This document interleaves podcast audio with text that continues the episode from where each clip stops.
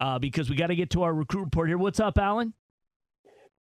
Hey guys, how's it going? Good, AT. man. We're, we're getting calls tonight. We're talking, you know, second week of the football playoffs. Everybody's fired up. We had lots of upsets uh, tonight. So, uh, you know, kind of crazy things going on. And obviously, it's a huge time in, in the recruiting world. Uh, why don't we just get right to it so we can talk a little bit about each one of these guys quickly? Uh, and a guy that uh, we wanted to talk about a couple of weeks ago, didn't get a chance, but Forest Hill Central Jr., uh, the wide receiver Tate Hallock. Yeah, they had a big win over Mona Shores Huge, tonight, huge. and he's been uh, he's been a big part of the great season that they had. And his dad, uh, Ty, played yeah, Ty at Hallock. Michigan State. Yep, and with the Lions, he played with the Lions. That's right.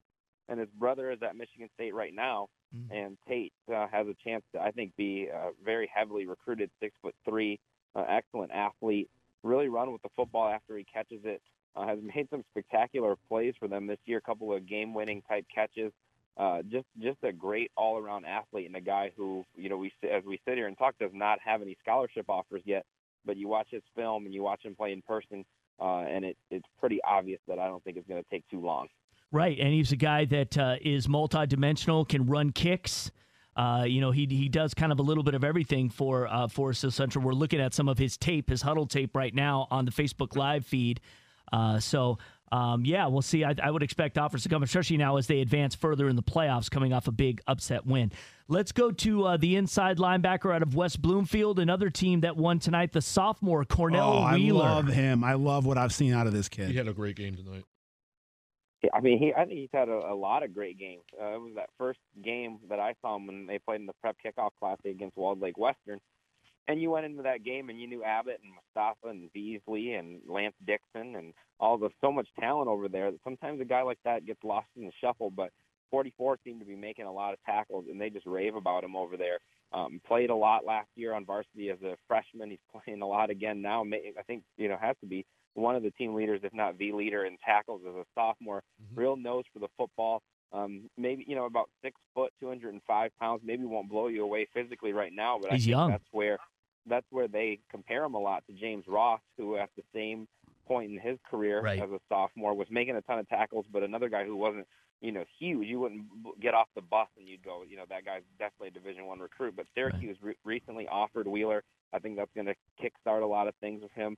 Uh, and don't be surprised if he gets a lot of offers before this thing's over. He's he one chiseled. heck of a football Yeah. player. I mean, he might not, you know, uh, jump out you jump out at you as that star defensive player, but I mean, he is built like a brick house. Right, You know, and and wait till he gets on the camp circuit Yeah. this summer, especially looking great in shirts and, and Yeah. shorts. That's going to Yeah. immediately draw attention. And you know the one thing about tonight's game, you know West Bloomfield has a lot of really good linebackers, along with Wheeler. You know specifically Lance Dixon, but tonight Wheeler was the guy that was kind of spying uh, Waterford Mott quarterback David McCollum and, and really kept him in check and kind of prevented him from you know doing too much damage with with. His, he had know, a his feet. sack. He had a sack last week in the in the uh, opener against Groves, where he like one handed the Groves quarterback and Yeah. just kind of tossed him to the ground, and it just shows how strong he is. Right. and he's probably 15. Yeah. All right, uh, s- uh, let's move on. Allen, we're talking with Allen Trieu, scout.com. You can follow him at Allen Trieu, A L L E N T R E, I'm sorry, T R I E U, Trieu. Uh, he is uh, our recruit report, our scouting guy. And uh, let's go over to d- the uh, Belleville fell tonight. Uh, so this this young man, his senior year is over. Uh, but uh, Cameron Herod, the defensive tackle. Yeah, another guy kind of similar to Wheeler, where you look at Belleville's roster, and there's all these recruits, and uh, a guy like Cam maybe sometimes doesn't get the attention he deserves, but had a good camp circuit, had a good senior year, and is committed to Ferris State, committed to them recently, and is a guy who I think can really flourish there. They actually play really good football up there in Big Rapids, Right. and Tony Annese has uh, seen a lot of talent throughout his career. Yeah. Uh, Cam is a guy who I think can help them early in his career. They've developed some outstanding defensive linemen from the state of Michigan. The Seiler brothers spring immediately to mind, and this kid is disruptive. Uh, he's quick. He's going to, def- you know, interior defensive linemen are getting harder and harder to find. You see it at every level. So for a Division two program to get a commitment like this from him this early, and this is early for Division two programs to start getting commitments, um, he's a really, really good pickup for the Bulldogs. Real quickly, give me 20 seconds on the linebacker from King, the junior Rich Miller.